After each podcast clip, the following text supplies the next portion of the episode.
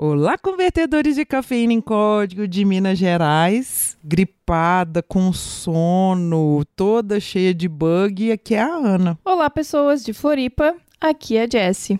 E hoje, aquele nosso episódio milenar, tradicional de biografia. Exatamente. Com alguma maravilhosa. Um especial para a campanha O Podcast é Delas. Uhum. E quem que é essa mulher especial desse ano? Bom, você já leu o título e já sabe, não é mesmo? Por favor, né, gente? Nós vamos falar de Margaret Hamilton. Sim, não, não é atriz. Não. E sim a programadora. Sim. E aí nós vamos contar as peripécias dela aí ao longo do tempinho aí. Se você tá vendo em algum lugar aí, você vai ver a fotinha dela e é uma fotinha bem clássica dela do lado de uma pilha de Uhum. código e nós vamos explicar tudo aqui essa foto, vamos explicar um monte de coisa. Então, aquela vinheta maravilhosa que ela começou por causa de um episódio igual esse há dois anos atrás. Uhum, é aniversário de vinheta, hein? É aniversário de vinheta maravilhosa. Então solta a vinheta, Ellen! Você está ouvindo? Pode programar. Porque nós podemos. Porque nós podemos. Porque nós podemos. Porque nós podemos. Porque nós podemos. Porque nós Porque podemos. nós podemos. Porque nós podemos. Nós podemos. Porque nós podemos. Então, você que está ouvindo nosso podcast, já conhece o nosso programa de apoiadores? Sim, nós temos um programa de apoiadores do PicPay, que é nosso parceiro aqui. E por que, que a gente tem esse programa de apoiadores, Ana? Minha filha, porque assim, boletos vêm, né? E já basta os boletos que eu tenho que pagar das fraldas, escolas. Tem o boleto Pode Programar, ele poderia ser sozinho. E aí a gente precisa pagar boletos do Pode Programar. A gente precisa, para vocês terem esse áudio límpido, maravilhoso, coisa maravilhosa. A gente precisa de equipamento. A gente precisa pagar a Ellen, que a Ellen, ela ainda não tá podendo fazer trabalho voluntário. A gente precisa pagar servidor, pagar algumas plataformas, umas coisas para a gente estar aqui, lindas, maravilhosas e distribuídas para vocês. E é isso aí. Bom, e nós temos dois planos. Um de 5 reais, que você nos ajuda, e só ajuda mesmo, mas uh, muito obrigada. E temos um outro de 20 reais, que é pra quem também quer concorrer aos nossos sorteios mensais, que a gente tá sempre fazendo. É sorteio de livros, Uhum, é, às vezes caneca, uhum. às vezes cursos, depende, mas normalmente são livros. E sim, são livros de programação, livros bem legais. Uhum. Às vezes vem comentários, né, nele. né? Ah, sim, sempre vem uma assinatura, normalmente minha. é isso aí. Então, se quiser nos apoiar, é só acessar podeprogramar.com.br barra apoiadores. Ou então é só procurar a gente no PicPay por Pode Programar, que também você encontra pra nos apoiar. Uhum, exatamente. Nós estamos em todos os lugares. Só procurar pro Pode Programar que você vai nos achar em vários lugares. aí. Exatamente. E aí a gente fala no final deles.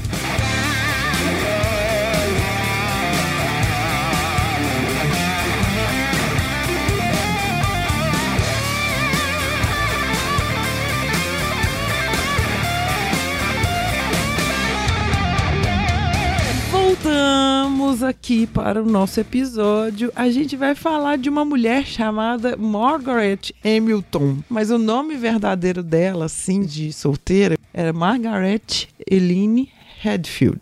Exatamente. A pessoa nasceu lá em 1936, no estado de Indiana, nos Estados Unidos. E ela tinha, quer dizer, ela tem dois irmãos, né, mais novos, o David e a Catherine. Uhum. E ainda quando ela era criança, eles mudaram para Michigan e ela formou no ensino médio e tudo mais. Aí depois ela formou como matemática e com uma leve especialização em filosofia. Sabe aqueles negócios assim de major e minor tem lá nos Estados Unidos? Eles têm uma paradinha aí. Porque assim, ela gostava assim de dar uma devaneguizada, só que o pai dela que mais gostava. É, o pai dela era filósofo e poeta, e o avô tinha sido diretor de escola. Então, eles serviram como inspiração pra esse minor, né, que é o nome que lá nos Estados Unidos eles dão Uhum. Pra essa, é como se fosse uma pequena especialização dentro do curso. Então você cursa um curso principal, que no caso dela era matemática, mas com uma pincelada de filosofia ali, algumas disciplinas, como se fossem optativas que ela fazia. Então dá pra ser de humanas e de exatas, né? A Exatamente. gente, já- a gente já consegue perceber que dá pra ser. Sim. E ainda na faculdade ela conheceu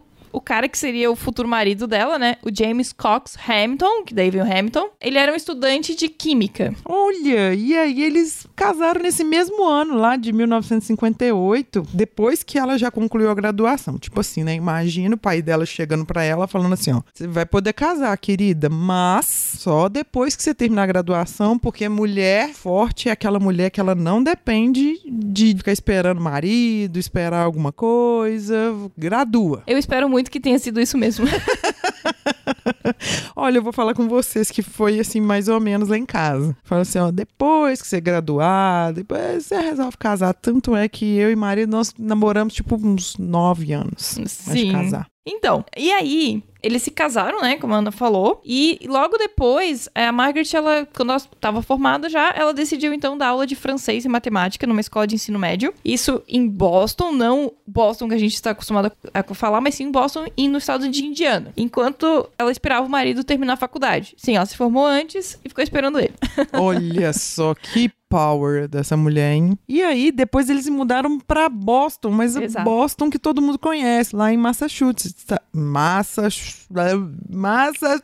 Saiu não.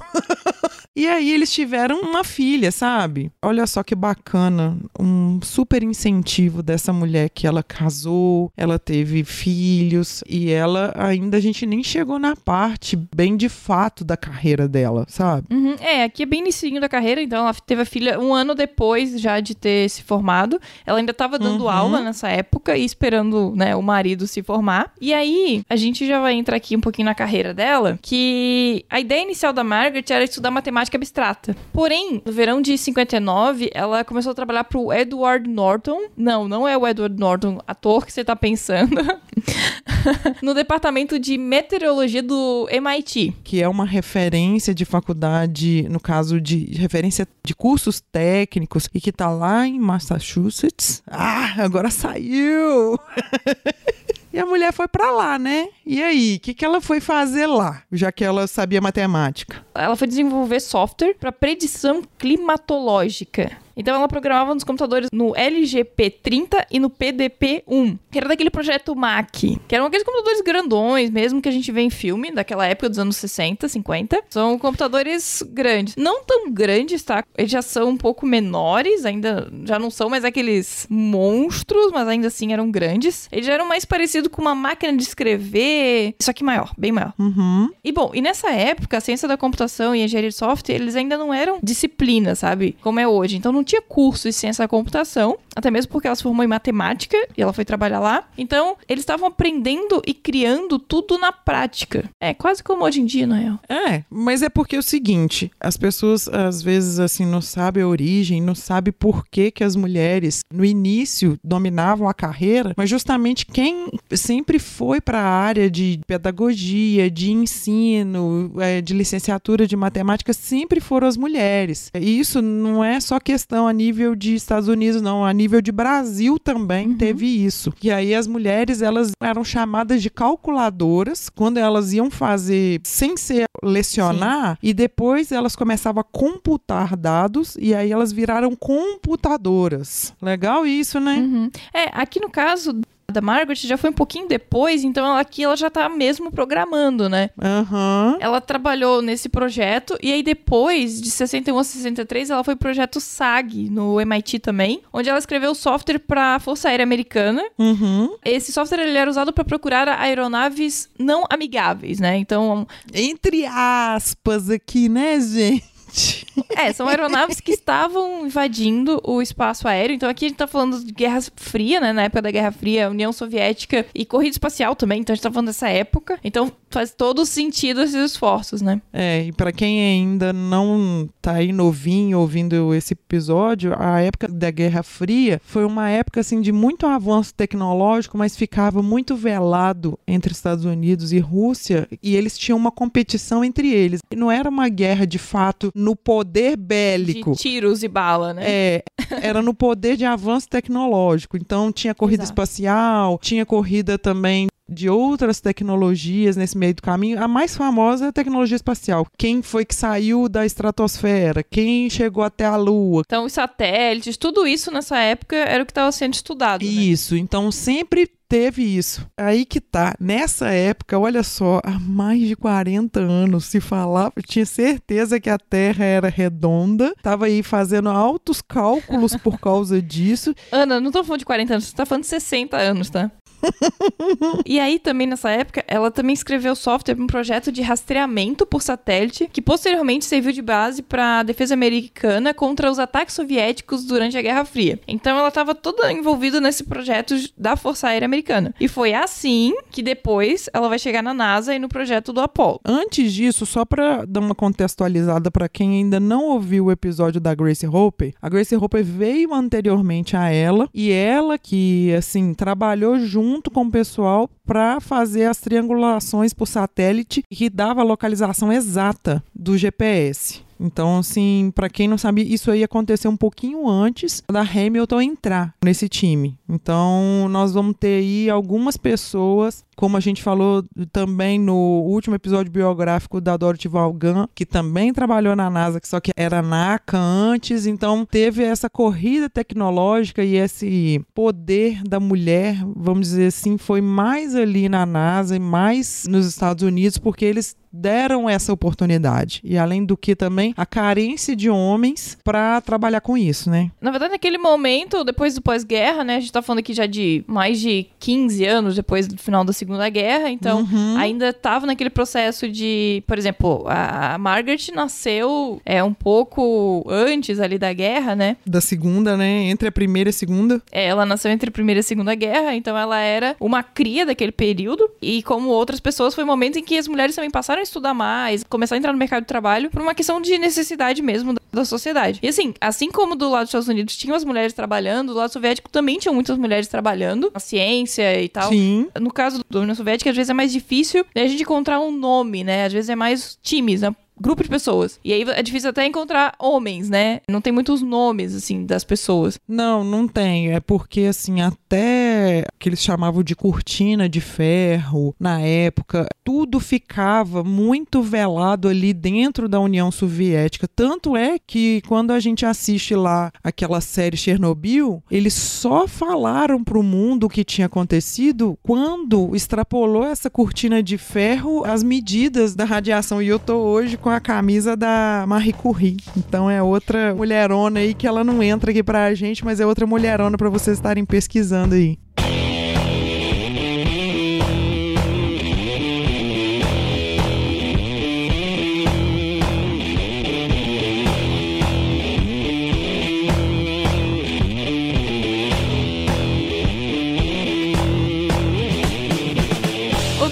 Margaret, tem uma citação que, cara, quem já foi estagiário, quem já foi júnior, acho que vai se identificar muito com o que ela fala. Ah, diferente de outras mulheres que a gente fez programa de biografia, ela é mais jovem. Então, tem entrevistas delas, atuais dela com 80 anos falando, então é bem interessante pra procurar. Ela dá uma entrevista em que ela fala sobre como que foi quando ela começou a trabalhar no MIT com programação, né? Ela fala assim: "O que eles costumavam fazer quando você entrava como iniciante era atribuir a você um programa que ninguém era capaz de entender ou executar. E fizeram isso comigo também. E o que aconteceu é que era uma programação complicada. E a pessoa que a escreveu pensou que seria uma ótima ideia escrever todos os comentários em grego e latim. Que legal, gente. Tá vendo? E aí ela fala: então, fui designada para esse programa. E realmente o fiz funcionar. Ele até, no, no final, né, ele passou a imprimir as respostas em grego e latim. E eu fui a primeira a fazê-lo funcionar. Boa explicação. Já gostei da ideia. Se por um acaso a minha gerente ouvia e agora já fica sabendo que agora os estagiários que eu vou trabalhar com eles farão isso, vou colocar russo.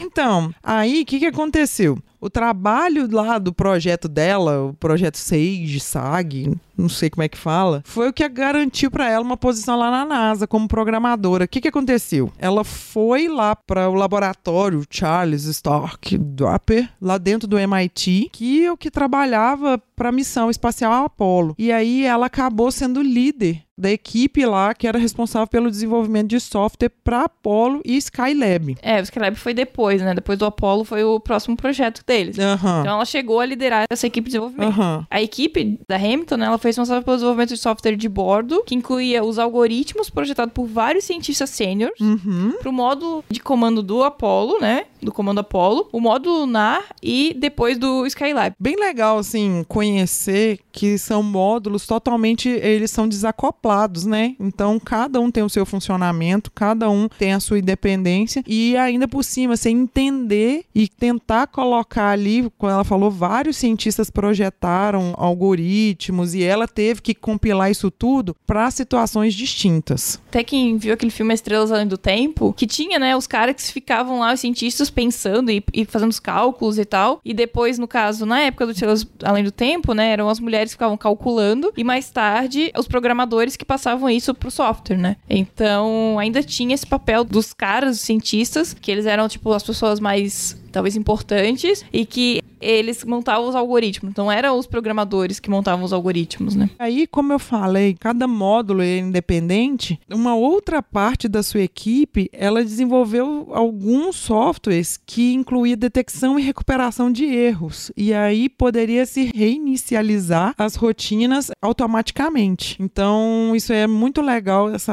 automatização e tal. Ou é do baralho. Imagina pensar isso tudo. Imagina você liderar uma equipe que vai pensar em tudo isso que está acontecendo. Sim, assim, a, a Margaret ela é muito conhecida por essa questão, né, dos processos que eles desenvolveram para recuperação de erros. Na verdade, isso foi, a gente vai falar um pouquinho mais para frente, foi o que permitiu que o Apollo 11 pousasse de fato na Lua, né? Essa parte do software. Uhum. Porque a gente sabe que a Apollo 11 ela teve uns problemas. Quase, quase que ela morreu na praia. Então, e aí falando do Apollo 11, né, dessa parte, o, o trabalho da Margaret evitou que o pouso na Lua da Apollo 11 fosse abortado. Porque quando faltavam apenas 3 minutos para Apollo 11 pousar na Lua, vários alarmes do módulo lunar começaram a tocar e o computador ficou sobrecarregado. Então imagina a, a situação, você tipo tá lá quase pousando na Lua e começa tudo a apitar. Porém, né, no entanto, devido à arquitetura do software, o sistema continuou funcionando de maneira que as atividades menos prioritárias não interrompessem as mais prioritárias. Ou seja, se agora eu tô tendo que pousar na Lua, eu não quero que um outro programa que faz outra coisa, por exemplo, cuide do banheiro, interrompa, sabe? Então isso faz parte do software que a equipe da Hamilton desenvolveu. Uhum. Isso é muito, muito importante, muito, muito importante. Até esse erro ele foi causado, na verdade, por uma falha humana, né? Porque tinha meio que uma ordem de comandos a serem executados, de programas. E um dos astronautas apertou na ordem errada. É igual programação por script, né? Você aperta um, você aperta outro. Exatamente. É, a gente tá falando dos anos 60, então era como as coisas funcionavam. Só que durante o Apollo 8, a Hamilton percebeu que poderia acontecer isso, até porque ela tinha uma filhinha pequena e a filhinha dela tava andando lá pela NASA e tinha um pessoal que tava fazendo testes, né, de rotinas. E a menina apertou nos botões da forma não esperada. E erros aconteceram. É por isso que eu acho que meus filhos são ótimos analistas de teste, gente. Aperta tudo quanto é botão, mexe em tudo quanto é coisa. Então aqui em casa eu sei que tá preparado para receber criança, do tanto que eles mexem, do tanto de coisa que eu tenho guardado. Criança é ótimo para detectar falha. Então, e aí quando ela viu isso, ela pensou assim: caramba, a gente não tá pensando nesse problema, né? A gente não tá pensando que o astronauta pode apertar o botão na ordem errada. Ela levou isso até pros superiores, só que como eles estavam muito próximo do lançamento do Apollo 8, eles preferiram ser mais otimistas e pensar assim: não, o astronauta não vai apertar na ordem errada, ou seja, o usuário não vai fazer besteira e vai dar tudo certo. E aí eles não deixaram a equipe da Hamilton trabalhar nesse desenvolvimento, até porque eles tinham medo de que. A gente sabe que programador também causa bug, então eles ficaram com medo de causar mais bug. Então preferiram não fazer isso. E tem aquele negócio também, né, gente? A gente começa a ver os impactos e mitigar ja o impacto das modificações que você vai fazer, e aí você tem que avaliar se realmente vai fazer agora, ou se vai fazer no- na próxima release, no próximo lançamento. No caso deles, foi o que eles fizeram, É. né? Tipo, eles decidiram, cara, depois a gente vê isso. E aí, o problema maior que eles devem ter tentado, pelo menos, resolver problema de risco de vida humano.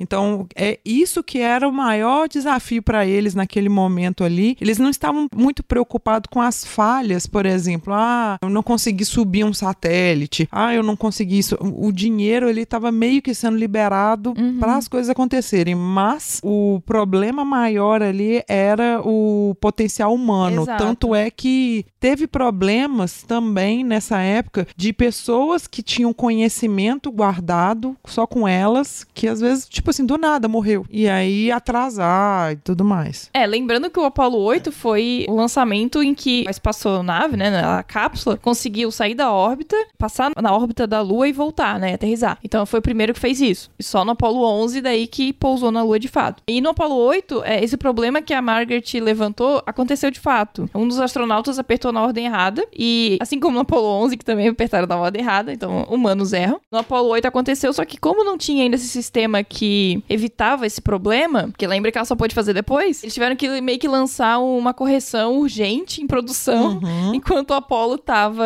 é, em órbita. Imagina o tanto que deve ter ouvido falar aquela célebre frase: Houston, we have a problem. Exato. Mas assim, deu tudo certo no final, os caras conseguiram voltar, né? E ninguém morreu dessa vez.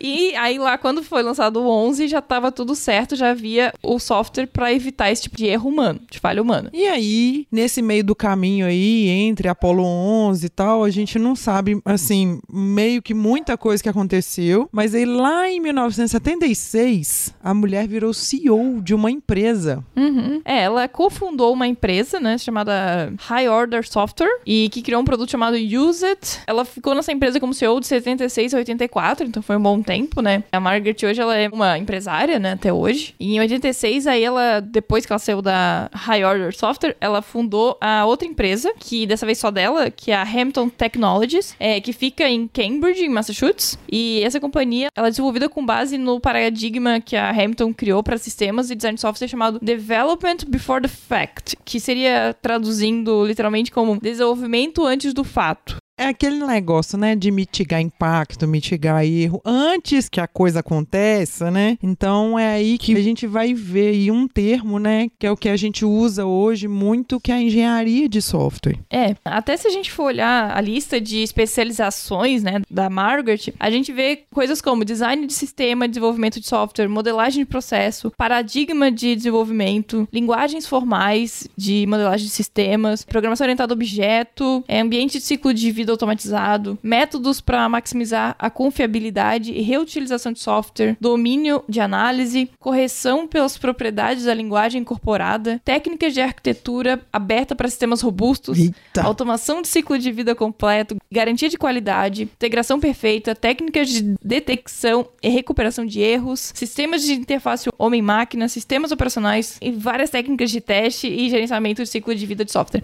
Então, cara, respira, tem muita coisa aí, muita coisa que a gente usa até hoje, tá? E lembra, foi esse pessoal, né, Hamilton e todo esse pessoal fazia parte da equipe dela, que criou isso, não existia. Eles eram o supra-sumo do que estava sendo criado e desenvolvido. Antes, vão pegar os algoritmos, vão converter isso tudo aqui e manda ver. Só que a partir daí surgiu processos, foram através de tantos erros acontecendo, foram entendendo muitas situações. E a gente tem que lembrar que, como a Ana falou, né? A gente tava falando de vidas, porque tava Uhum. mandando pessoas pro espaço, e a gente tava falando de muito dinheiro público, né? A NASA é ainda um departamento público. Então, Uhum. As pessoas também estavam interessadas em saber pra onde tava indo o dinheiro delas. E as pessoas envolvidas ali na NASA também, a maioria eram cidadãos americanos, que também estavam interessados no dinheiro deles. Então, eu acho que era uma situação em que você tinha que ser muito criativo e você tinha que conseguir. Se hoje é importante a gente ter controle, né? Então, a gente tá falando de métodos ágeis, ciclo de vida do software, automações. Imagina naquela época, mesmo com menos tecnologia, mas ainda assim, a base da engenharia de software tava ali. A gente tem hoje metas de entrega se a gente não recebe, né? Enquanto isso, eles, como eram um governo, um órgão público, não é só porque o governo não iria pagar, porque o governo já estava pagando. Mas aí que tá. Mais uma vez, até então, como a gente falou, era guerra fria, era competição a todo momento. Quem é que conseguia extrapolar o outro em determinado quesito? Foi aí que correu quem é que chegava na Lua primeiro, porque até então a Rússia estava ganhando tudo. Todas as investidas, quem foi que saiu primeiro,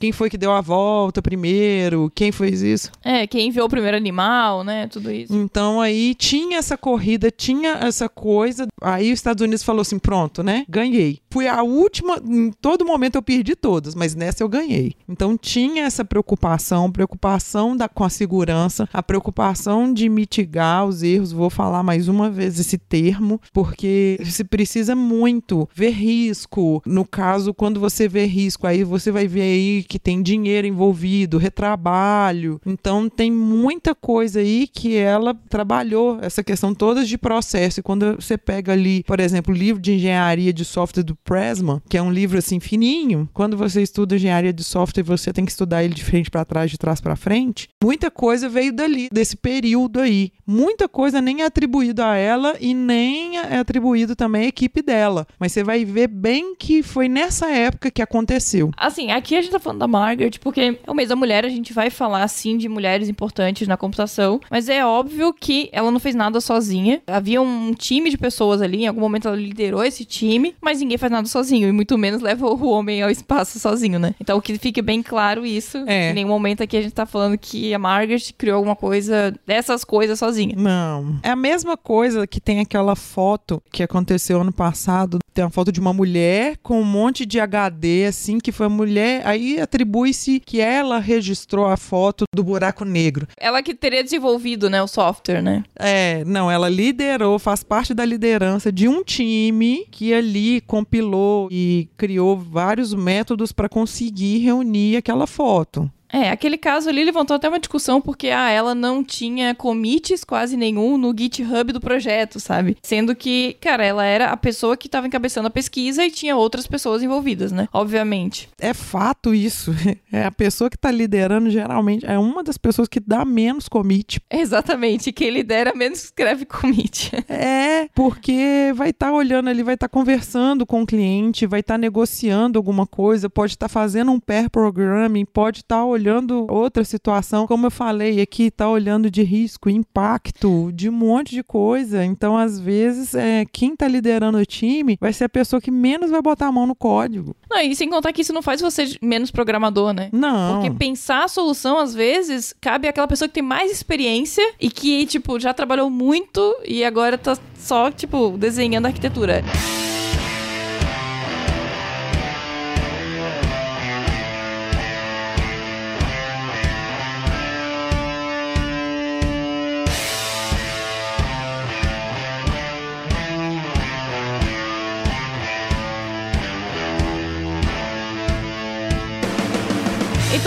Finalizar a história da Margaret, ela recebeu crédito por ter criado o termo engenharia de software. Lembrando, como a gente já falou aqui, não é só ela, pessoas daquela época envolvidas naquele trabalho, porque não existia engenharia de software, sabe? Era engenharia era uma coisa, software era uma coisa que ninguém nem sabia direito o que, que era. Então, ela tá por trás, assim, desse termo. Porque eu imagino que qualquer pessoa que estivesse na NASA naquele momento estaria à frente da criação de uma ciência, sabe? É, você tá na hora certa, no momento certo, ela simplesmente, tipo assim, a bola foi levantada, ela cortou. Não quer dizer que ela não mereceu, ela teve muito mérito por estar ali. O que a gente tá falando é que ela estava ali no lugar certo, na hora certa. Ninguém estaria ali se não merecesse, né? Ela foi uma das desenvolvedoras também dos conceitos de computação paralela, agendamento prioritário, que tem tudo a ver com a questão ali, né, do Apollo 11. Tudo, tudo. Teste de sistema e capacidade de decisão com integração humana, tais como os mostradores de prioridade que viriam ser o fundamento do design de software ultra confiável depois. Basicamente, essa história da Margaret Hamilton, ela também é uma inspiração para diversas mulheres no mundo que querem entrar na área de programação e veem ela como uma referência, ela ainda tá viva. É uma senhorinha bem bonitinha e fofinha, que ainda tá aparentemente nativa, à frente né, da empresa e de projetos, já recebeu diversos prêmios e diversas também contribuições para a ciência em sentido de papers, né, divulgação científica mesmo. Ela tem mais de 130 é, artigos publicados, se eu não me engano, na área de ciência da computação são todo esse conhecimento dela em design de software. A gente pensou muito nesse episódio aqui, eu e a Jessie, a gente já estava já escolhendo quem que a gente ia colocar nesse episódio quando, de fato, quando a gente bateu o martelo, a Catherine Johnson faleceu. Isso foi no dia 24 de fevereiro e a gente ficou muito naquela. Assim, vamos colocar a Catherine, não vamos, vamos, não vamos. A gente não colocou, se alguém quiser saber, assim, ou se mandar pra gente alguma pergunta sobre isso, a Caterine, ela não trabalhou diretamente com programação, que é o foco do nosso podcast. Ela até fez muitas coisas que foram aplicadas na computação, mas de fato ela não trabalhou ali. Mas aí, só para deixar claro que ela foi um mulherão também, ela foi muito importante para a ciência, ela, assim, contribuiu muito, principalmente que a gente já falou já dessa parte de corrida espacial, da parte ali da NASA e tudo mais. Então a gente também queria aproveitar esse episódio e fazer uma homenagem a Catherine Johnson, que foi uma mulherona aí também. É, que morreu agora aos 101 anos, né? Uhum. E para você, mulher que está ouvindo aqui, é, saiba que você é capaz. Você viu aqui que a gente falou que a mulher ela pode se recolocar no mercado porque ela era professora e depois ela virou programadora. Ela também foi mãe, ela casou, ela também teve o casamento dela, acabou. Então, assim, vamos deixar que essas atribuições à estrutura da sociedade que elas caiam por terra. Vamos fazer isso. Eu, você que está me ouvindo aqui, todo mundo, a gente pode. Nós podemos, né? Nós podemos, todos podemos. Se vocês homens também podem e também são muito Isso. importantes para nos apoiar nessa trajetória. Exatamente. Porque, né, nós somos parte da mesma sociedade, então não tem como um viver sem o outro. Não, não tem. Eu só tô só falando só pra mulher que acha que ela tá impedida por causa de alguma coisa aqui que a gente tá falando. Tomara que isso não seja impedimento pra você. Tomara e a gente tá falando que você pode dar conta. E aí é com essa que a gente fecha aí o nosso programa especial, não exatamente no Dia das Mulheres, mas no mês das mulheres e nessa ideia do podcast é delas. Então, além de você procurar a gente nas redes sociais, nos nossos agregadores ou no YouTube, ah, por sinal, vai lá, dá um like nesse episódio, lá dá aquele joinha maroto, inscreve no nosso canal, ativa o sininho, porque toda vez que pingar lá um episódio, vocês vão estar lá cientes disso. E aí vai lá nas redes sociais, principalmente no Twitter, e coloca lá hashtag o podcast é delas, que vai ter vários podcasts de várias podcasters ou de outros podcasts que vai falar sobre mulheres. Ou vai contar com a participação de mulheres, né? Exatamente. E também nosso site é podeprogramar.com.br, onde você tem todos os episódios, alguns posts extras de algumas coisas que a gente já postou. Episódios anteriores das outras campanhas, né, do podcast é delas.